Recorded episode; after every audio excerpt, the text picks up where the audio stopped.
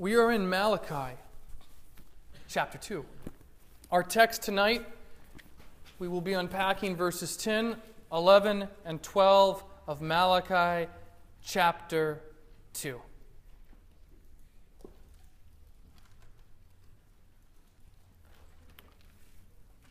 But before we visit and unpack the text, I think it would be nice and helpful to revisit the story that has led up to this point. In 586 BC, the Babylonians came, Nebuchadnezzar came. God brought the Babylonians to Judah to execute his judgment on his people because of their sin. And this was in 586. The temple was destroyed, Jerusalem was destroyed, the people were taken into captivity. This was the third of four occurrences 605, 597, 586 and 582 BC is when these deportations took place. But 586, of course, is the one that most people tend to remember. That was when Jerusalem and the temple were destroyed. And so the people are living in captivity. And then there is a change of command. In 539 BC, the Persians overthrow the Babylonians, establishing themselves as the new superpower.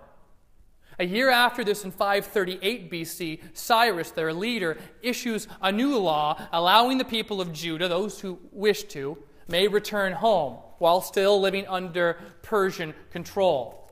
And so the people begin to return to Judah, begin to return to Jerusalem. And one would think that upon returning, they would begin to rebuild the temple, their spiritual center within the nation, but they don't. They've got a lot of other things going on. They're really busy and they are filled with many excuses. And this goes on for multiple years. Some 18 years later, God finally has enough. And in 520 BC, he sends Haggai to preach a series of sermons to call the people to repent, to call the people to stop making excuses for why they can't do what it is that they should be doing and to rebuild the temple. By 516 BC, the temple is rebuilt. And life is good for a while. And then life gets hard. In 485 BC, Xerxes is the leader of Persia, and he begins to implement a new taxation that focuses the tax burden on the provinces, the non ethnic Persian entities. Well, the people of Judah felt this burden quite heavily. In fact, in Nehemiah, the fifth chapter, he recounts the hardships that the people had experienced due to these high taxations.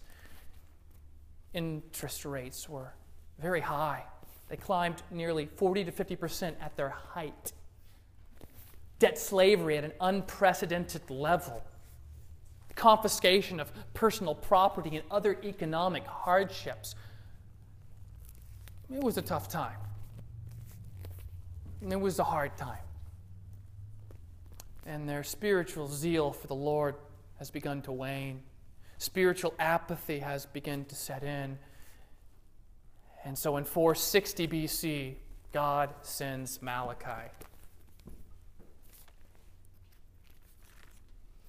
And he opens this address by affirming his love for his people, his undeserving, electing love for his people.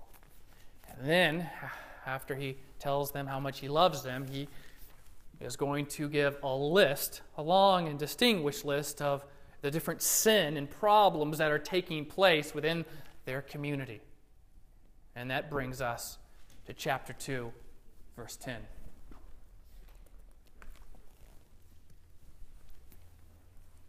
Have we not all one Father? Has not one God created us? Have we not all one Father? Has not one God created us? Malachi introduces this dual concept that God is Father and that God is Creator. Not synonymous, but they do complement each other. In fact, the prophet Isaiah illustrates this complementary nature in Isaiah 64 8. He's going to picture God as Father and then shift and picture God as creator. In Isaiah 64 8, he says, But now, O Lord, you are our Father. And then he switches to the emphasis on creator. We are the clay, and you are our potter. We are all the work of your hand. We have a father, we have a creator. The people have a father and they have a creator. What you need to understand is that the fatherhood of God in the Old Testament it was an expression of this unique and exclusive relationship that the Lord had established with Israel by his sovereign grace in choosing them. In choosing Abraham. Could have chose someone else. He didn't. He could have chose a different nation other than Israel. He didn't. The, the people would have, when he says, Have we not all one Father? This would have really clicked with them. Of course we have, of course we have a Father. They knew this. They knew about the special covenantal relationship. They all, this is, this is something they, they, they understood. And in the New Testament, we see a, another special relationship. Thankful that there's multiple covenants. I'm thankful for the new covenant. But in the New Testament, there is a, another type of relationship. The people of Israel, yes, the implication is yes, you're sons. And in, in Christ, within the New Testament, we are seen as these adopted sons. We are seen as sons of God. New Testament's filled with passages referring to believers as sons of God. Ephesians 1 3 to 6 comes to mind. Blessed be the God and Father of our Lord Jesus Christ, who has blessed us in Christ with every spiritual blessing in the heavenly places even as He chose us in Him before the foundation of the world, that we should be holy and blameless. In love, He predestined us for adoption as sons through Jesus Christ, according to the purpose of His will, to the praise of His glorious grace with which He has blessed us in the Beloved. I don't know if you heard verse 5. I'll, I'll say it again for point of emphasis. In love, He predestined us for adoption as sons. We're sons of the, of the creator of the universe, and that is good news. That's, that's, that's amazing that he adopted us to be his sons. That we have a father. And I don't presume to think that everyone in here has that relationship. I don't presume to think for a moment that just because you're in here tonight, that you are or have been adopted as a son, or that God is your father. But for those of you who have placed your faith in Jesus Christ, who have submitted to his lordship, who have repented and continue to repent of your sins, it has been granted to be sons. For those of us who are saved by grace alone, through faith alone, in the person of Jesus Christ alone. That is good news. Like, if that doesn't excite you, I don't know what will tonight, guys.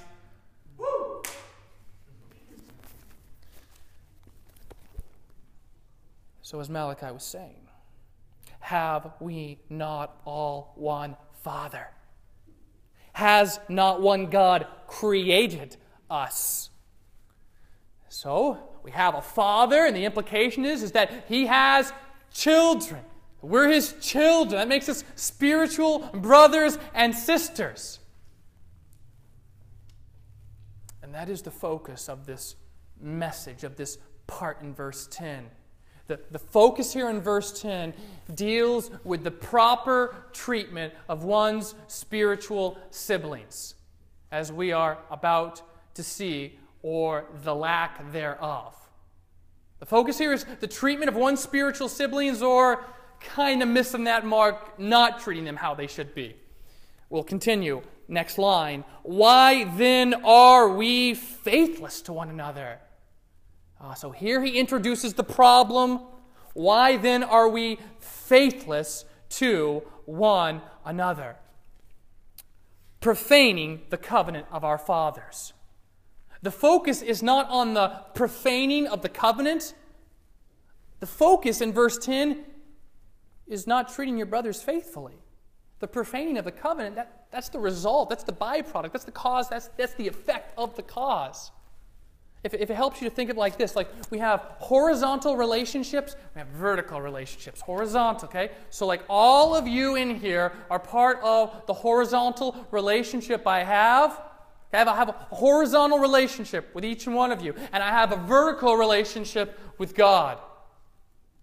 The problem here in verse 10 is that this horizontal relationship, it's kind of been messed up. And it is directly affecting the vertical relationship with God. You've profaned the covenant of our fathers. Like, things are, are not how they should be with you and our Father. And that comes directly because things can't be good with you and our Father because things aren't good with you and each other.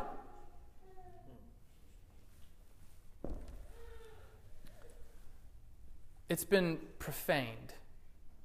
The word profaned here, it is to, to make something that is holy unholy, to treat something that is special as common, as insignificant. They are treating something that is so special, that is so wonderful, this covenantal relationship they have with Yahweh, as garbage. A great illustration, I think of the story of Jacob and Esau how Jacob exchanged his birthright. He took something so special, so valuable, and exchanged it for a bowl of soup. He profaned it. That's some imagery there for you. But like much of this story in Malachi, the issue is dealing with the people's errors. They're, they're messing up, it's dealing with sin. That's how actually a lot of Scripture is. Scripture deals a lot with sin. Not always. I think I preached a message from Luke chapter 12. It's on SoundCloud. I don't think we talked about sin that night. Most of the time, a lot of times, we talk about sin here, I, which makes me think um, I was in New Jersey, and anybody from New Jersey here? Okay. I'm in New Jersey, and I was at church on Sunday. It's always interesting um, going and, and, sitting there and, and hearing um, the pastor preach. But my friend didn't want to take me to church. Well, he wanted to take me to church, but he didn't want to take me to the church that he and his family went to. And I said, No, no, I'll go with you. He said, No, I, I really don't want to take you. I was like, It's fine, I'll go with you to church. He's like, No, I, I want to take you to this church over here because I think you'll like it a lot better.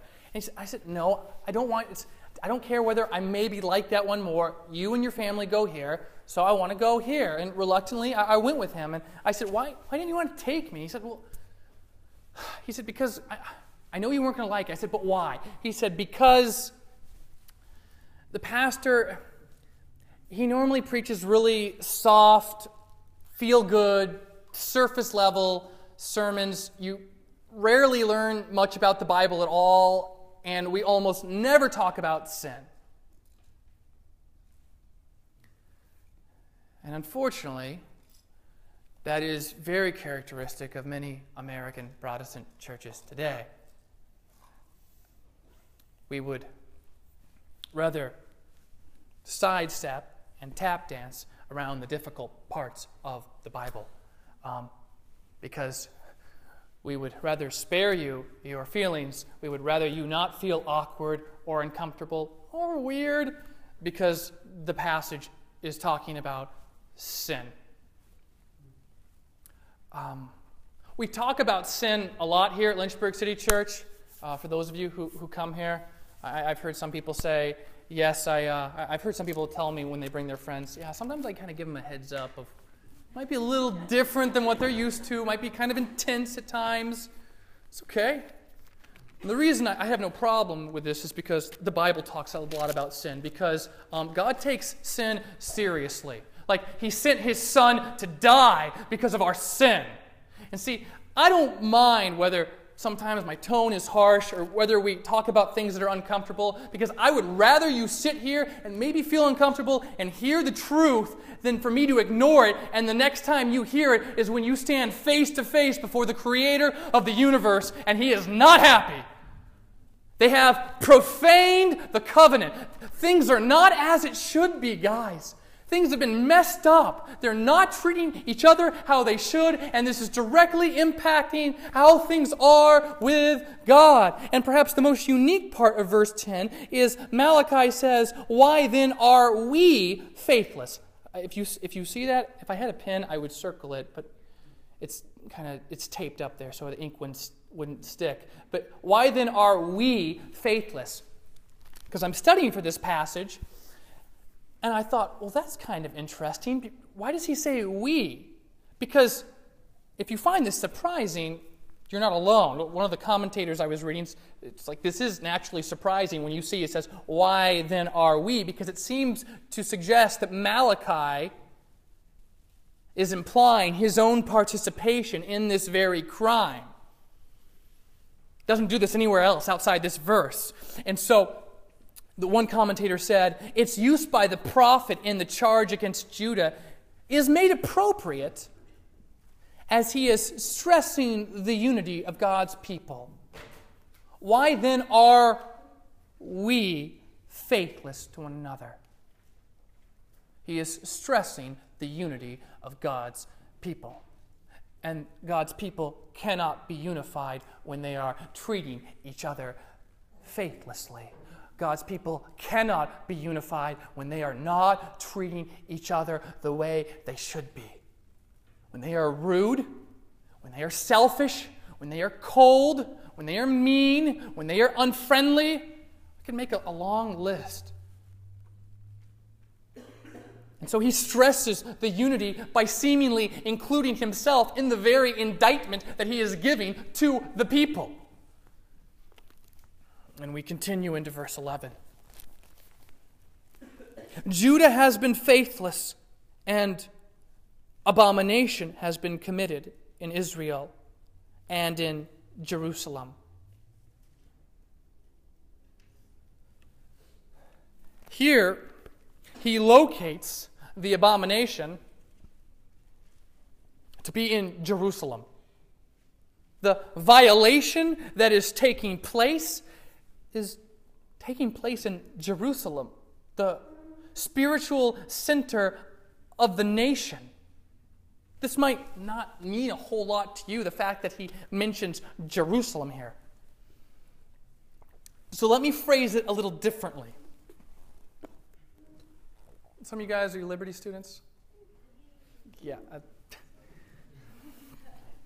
as a Liberty student, lived, lived there on campus seven years on the dorms, doing undergrad, doing graduate school, and I would hear stories, as I'm sure some of you hear stories, and you hear these stories and you think, wait, are you, are you? That took place over at, wait, that was in the East Campus dorm room? Like, and there was someone there while that was happening? You, that was going, that was going on at, I just hung out with those, I just went to that sports game, and, and you're saying that happened over, really? No. Con- that wouldn't have happened, not here. This, this is the world's most exciting university. Have you seen that? That's, that's, that's where, we're the world's most exciting university. And, and I, you know what? I bet you were mistaken for that other school. That's, that sounds like something that would have happened at James Madison University. Not, not here, not at Liberty. And I love Liberty. I, I, I love it. I love, love Liberty. And you're shocked. Some of you, like, when you hear these stories, you're like, what in the world were they thinking? Like, what, what is going on? How, how could that, if here, this is shocking. This is shocking for the people. Malachi says, This is happening in the very last place to think that something like this would be happening, that this would be going on. Judah has been faithless. Back to verse 11. They have been faithless. An abomination has been committed in Israel and in Jerusalem, for Judah has profaned the sanctuary of the Lord. Haggai comes, 520 BC. Guys, stop making excuses. Get your stuff together. Start rebuilding the temple. And they do. For Judah has profaned this sanctuary of the Lord. This was, this was a very special place that God had designated. Isaiah 66 1 says, If heaven is my throne, then earth is my footstool. This was a very special place. And it says, Judah has profaned the sanctuary, which he loves, which who loves, which God loves. He, he loves this, this place. It's a special place. And one commentator also writes that another alternative to him loving the sanctuary is also including the fact that, as we know back in verse 2, he is also his love for his people. How can you guys be acting like this? How can you guys be doing these things? Which he loves. And here we get to the nuts and bolts of the issue. And he has married the daughter of a foreign God. So I'm going to pause right here, cut the engines, and make some applications.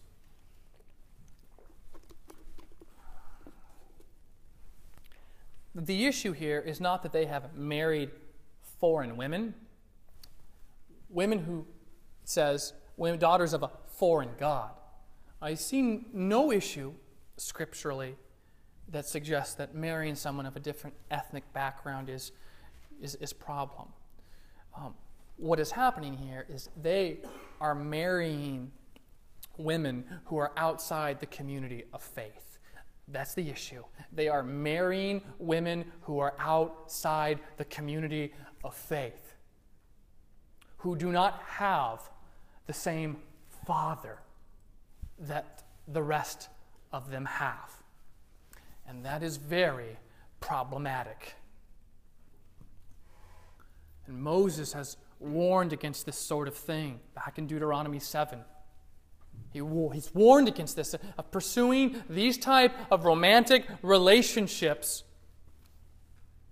saying that they will turn your sons away from following me to serve other gods, and the Lord's anger will burn against you and will quickly destroy you. He's war- warned them because this is the problem, because this is dangerous.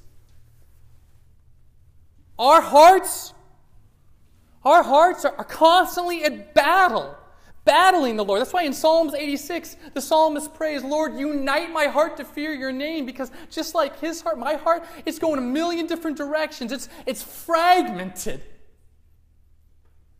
And I'm warring against this issue in my life, and I'm battling temptation here and here.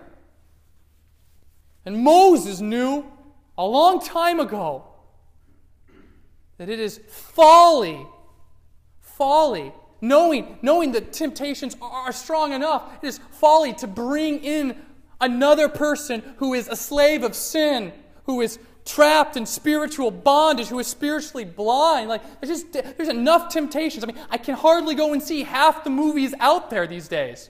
Like I can hardly walk like down uh, the checkout line at Walmart. Like my lust capacity cannot handle that. Like there's so many things, and then oh by the way, bringing in this type of rom- this type of relationship into your life, foolish. Missionary dating. People say, is it, is it wrong to date? Is it wrong, Joe? Is it a sin to date someone who's an unbeliever? Um, be careful how I answer this. I would say, and and because it's how you word it, is it wrong to date? They are marrying people here. Is it wrong to date? Well, this is a, a, a very strange cultural phenomenon and nuance that wasn't quite experienced at the same level here in the ancient Near East, let alone the first century. So, would I say, is it a sin to date someone who's an unbeliever? I would probably say no. But I would say it's very foolish, stupid, silly, um, whatever other words in the thesaurus that line up with those, just use those. That's what I would say. But, but it happens. I can think of three right now. Boom, just boom, boom, boom. Three people I know right now. And in, the problem is you get into these relationships, either you're in one or you're, you're thinking about getting into one, and I, I hear the same response. I, I've heard this a lot. And if you've told me this personally, trust me, I've heard this a, a dozen other times. I've heard this, well, I can't break up with them because I'm their only Christian friend. Or I can't just stop talking to them, or I can't put distance between me and them because I'm the only Christian influence they have in their life. Some of you guys, you're like, yeah, I just had this conversation three days ago with someone else.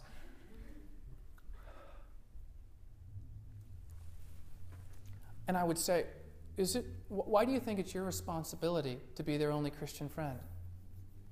It's not your responsibility to be their only Christian friend. It's not your responsibility to save them. Jonah 2 9 says, Salvation belongs to the Lord. I'll tell you right now, if you see spiritual warfare and the devil lying, and this is exactly how it's phrased you can't break up with them. They'll never come to know Jesus. Oh, you can't stop talking to them. Like, you're the only Christian friend. You're the only thing keeping them afloat. And, and the hope is, is, I'll stay in this and I'll push them toward Christ. See, relationships, they do one of two things. You either will push someone toward Christ or you'll pull them away from Christ. Like, there is no middle ground, there, there is no Switzerland in this analogy. Relationships do one of two things. They will push someone toward Christ or pull someone away from Christ. And I know people who are just stuck in those relationships and they feel like, well, I, am going to be there because I want to be that person to push them toward Christ. You know what happens? The great majority of the time, they end up getting pulled away from Him. That's what happens the great majority of the time. And they buy into these lies. Well, you're their only Christian friend. You can't leave them. They'll never come to know Jesus. You can't abandon them. What kind of representation is that of Christ?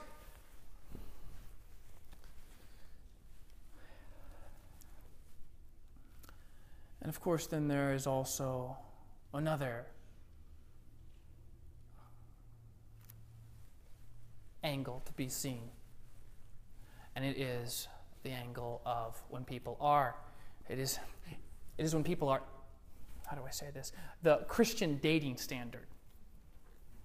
Because many of you would say, okay, well, I would never, ever make any type of mistake like the people here, or even get close to that.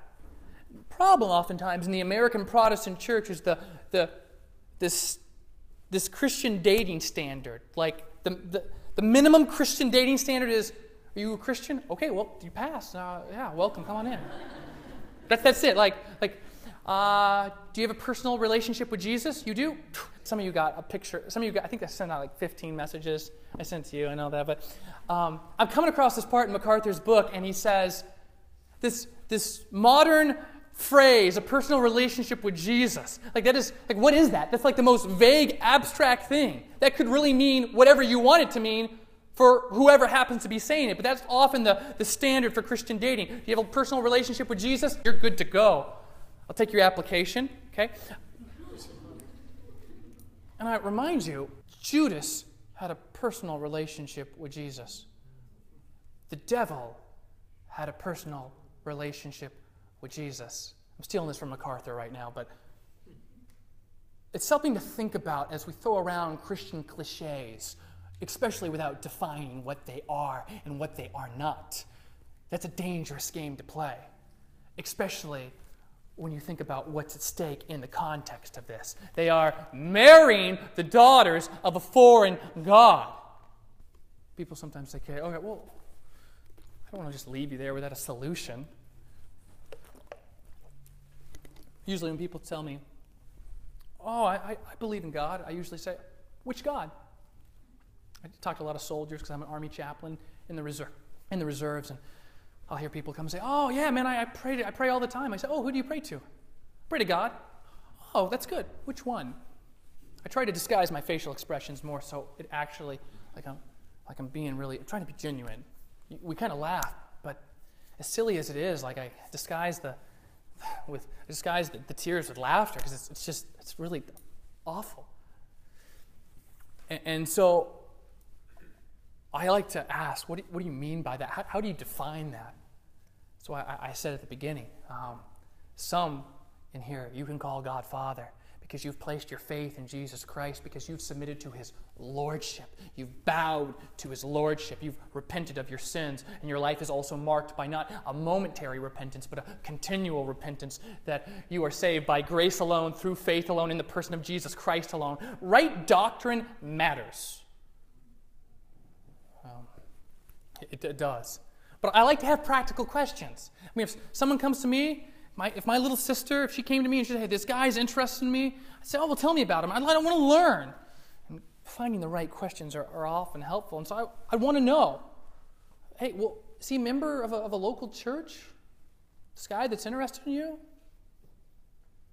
Why or why not? Well, is he, in, is he involved at least? Does, does, he, does he at least attend somewhere? Does he go anywhere? Why or why not? What about a small group? Is, is he a part of a, a small group? Is he involved in that?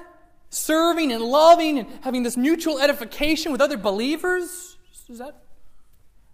If a guy is showing interest in my little sister, uh, these are legitimate questions to ask. They have a mentor in their life. They have an older guy. I don't mean like your 19 year old prayer leader, but you have an older guy. And I, prayer leaders are awesome. I was a prayer leader for three years and I lived in the dorms. Um, they have an older guy, older girl. I don't, I don't mean your 22 year old RA. Like, those are helpful, yes, but there are some things that are quite beyond that that you need. They have an older guy. I can think of two older guys in my life. One is sitting here to my left, and one one is a, a, guy at student care. He's 10 years older than me. And Justin and I would probably share the same guy. Um, but do you have an older guy in your life? Or do you have an older girl in your life? Why, why or why not? And if you don't, are you pursuing those type of relationships? The problem oftentimes within the American Protestant church, I'm throwing that phrase out a lot tonight, is that we think, okay, well, I'll just sit here until like someone comes and gets me. No, guys, if you don't have that, pursue that. Pursue older guys, pursue older girls. Find that person. Find that person. Don't be scared to say, hey, can I spend some time with you? Hey, can we get together? Hey, can we talk? Just hang out. Don't be afraid to do that. That is a very good and godly and beneficial thing. It's hard to walk through life as it is on your own. What type of person is this like? Are they a generous type person? I asked my little sister, are they a generous type person? Are they a giving person? Do they, they give to the church? Do they, do they help those who are in need? I, I once was talking to a guy, and he, he told me that he was struggling with giving. He was struggling with giving. He said, Yeah. I said, Why are you struggling with giving? I Oh, dude, I just wiped my bank account out. Like two grand in two months. I said, What were you doing? He's like, I was pursuing a girl. I'm like, good grief, man. Like, it, dude, you can pursue me for two grand. Like,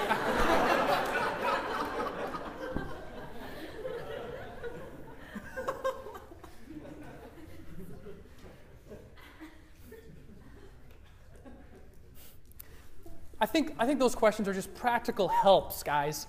Practical helps practical helps. And, and there is, it's never anything wrong with, in these moments, going and asking someone who is older or wiser or who you respect is, hey, what do you think about this guy? He's been showing interest in me. Or, hey, hey what do you think about this girl? Uh, I think she's cool. I, that's smart. It's not a bad thing, it's a good thing. And I would, I would recommend you do that. This is a big deal. We're talking about it not because I'm just want to talk about this tonight. I'm talking about because Malachi is talking about this. This is the problem that they're messing up in. And I want to be clear on this, guys. If you have to nag someone, that girl in your life, that guy in your life, if you have to nag that person, oh, come to church with me tonight. Come to small group with me tonight. Hey, you know, be this type of person. If you have to keep nagging them now, like while you're dating them, when they're supposed to be on their best behavior, there is a strong possibility and probability that you will continue to have to nag them and beg them to do these things five and ten and fifteen years later. Like right now, when you're dating them, that's when they're supposed to be on their best behavior. When I was getting to know Diana, I think one of the things that stood out to me right away is that she was a part of a local church and that she was attending. Like sometimes her sisters would go with her, but most of the time she'd just go by herself. She'd just go by herself. And I was really impressed by that. What really impresses me, and this is just personal, this is me, is when I see like couples that come to church or come to small group. And what really impresses me is when the guy or the girl will come to church or come to small group, even if their significant other is sick or they, they couldn't make it. That impresses me. Like, show me that guy, show me that girl. I want to meet them. That impresses me. That impresses me a lot. That's a great thing. You know, I'm, I'm in the movies. Uh, I was watching Hunger Games. The, yeah, have some Hunger Games fans in here. And there was a trailer that came up for Zoolander 2. I'm not recommending you see Zoolander 2. And uh, brace yourself. But I'm there, and this trailer comes up. I guess I don't talk about Zoolander 2, but I guess when I do, I talk about it at church. So there's a meme. And this scene comes up, and this scene was just so, it was comical and applicable to this text. They've married the daughters of a foreign god. And so, because this is the temptation that comes. And so there's a scene, and I think it's Salma Hayek's character rolls up on a motorcycle, gets off, the camera pans back to, to Ben Stiller and Owen Wilson, and Owen Wilson and Ben Stiller, they've got this deer kind of caught in the headlights look, and then Owen Wilson says, She's hot. I trust her.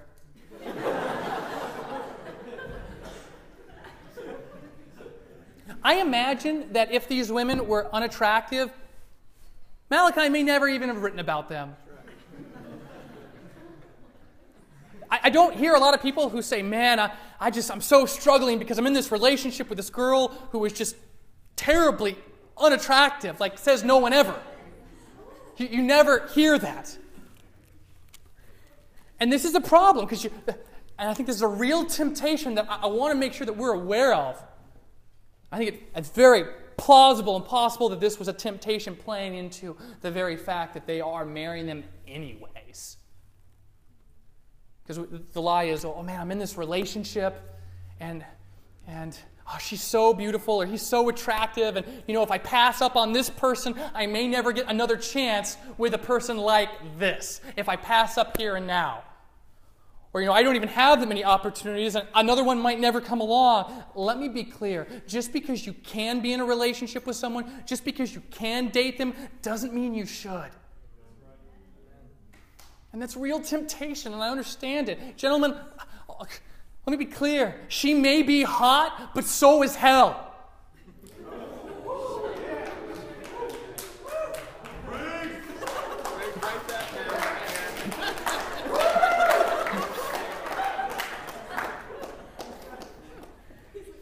That's my favorite Mark Driscoll quote. but I, I understand the, the temptation, I understand the desire, and it's something that we, we need to be guarded against. Guys and gals who, who are here. It's something that we need to be guarded against. There is a reason that Moses warned of this. And the reason is is that they will turn your sons away from God. They will do that. There's some Bible character named Solomon, and it's a story. It's a real danger. Just because you can date someone doesn't mean you should. And so there are serious consequences. In verse 12, explains what that is. He says, May the Lord cut off from the tents of Jacob any descendant of the man who does this, who brings an offering to the Lord of hosts. This verse is filled with interpretive challenges, and I'm going to try and dice through that as well as I can, but the focal point will be on the word descendant and the word cut off, and I am in the ESV. May the Lord cut off from the tents of Jacob any descendants The reason this poses such interpretive challenges is because if you have a different translation than mine, it probably doesn't say descendant. If you have the NIV, it says whoever he may be. If you have the KJV, it says the master and the scholar. And still others, him that walks and him that answers, the aroused one and the lover, the protector and the appealer, the protector and the oppressor, whether nomads or settlers. So, yeah, little confusing. The word descendant here is an idiom, I D I O M.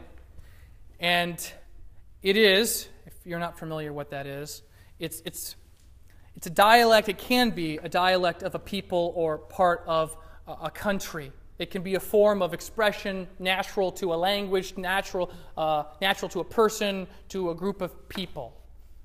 A common expression of this, you say, it's, it's raining cats and dogs. Most of you, you say, well, I know what that means. It means it's raining really hard. Someone who's maybe not from around these parts, who's not American, you say it's raining cats and dogs, and they think, oh no, are they okay? So, so that's, that's how it's being used. In, in, the Army, we have a saying we say slow is smooth, smooth is fast. I learned what that was when I was a cadet, and we were learning how to do uh, urban warfare, room clearing, going room to room. So we say slow is smooth and smooth is fast. Um, so this is how it's being employed here in verse 12. And essentially, it is taken to mean and depict a whole range of people within Judah. And we go back and we remember that they're going to be cut off they're going to be cut off. And this is the other problem because cut off can mean childlessness, premature death, death before the age of 60, death before the age of 52, the terminations of one's line or descent, exclusion from resting with one's fathers, excommunication, and human execution.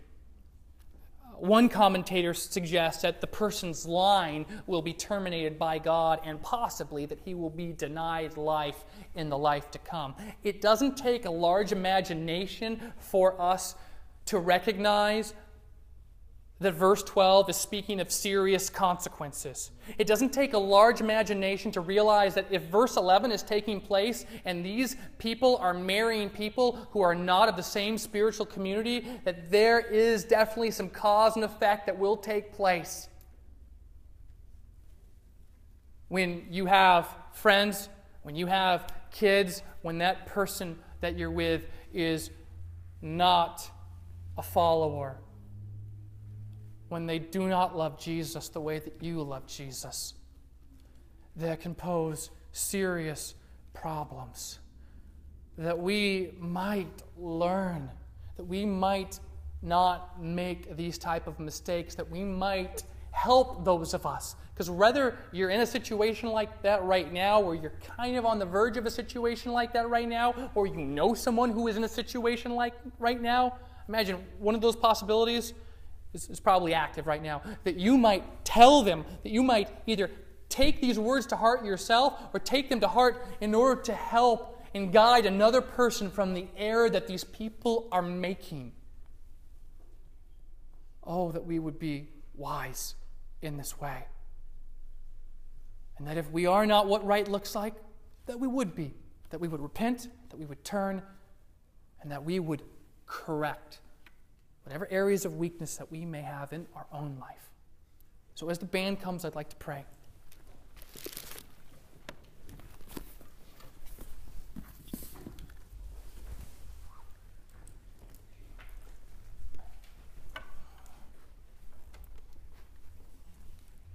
God, we love you and we worship you. I thank you for Malachi. I thank you for what he said. Um, I pray that we would take it to heart, that it would help us. Um, whether it help us personally or help us to help someone else or whatever it may be, God, uh, I thank you for this. And so I pray, as St. Augustine prayed so long ago, Lord, command what you will and give what you command. Enable us to do the things you want us to do, and able to be what right looks like, Lord. Help us. Help us, God. And we pray this in the name of the Father, and of the Son, and of the Holy Spirit. In your name, Jesus. Amen.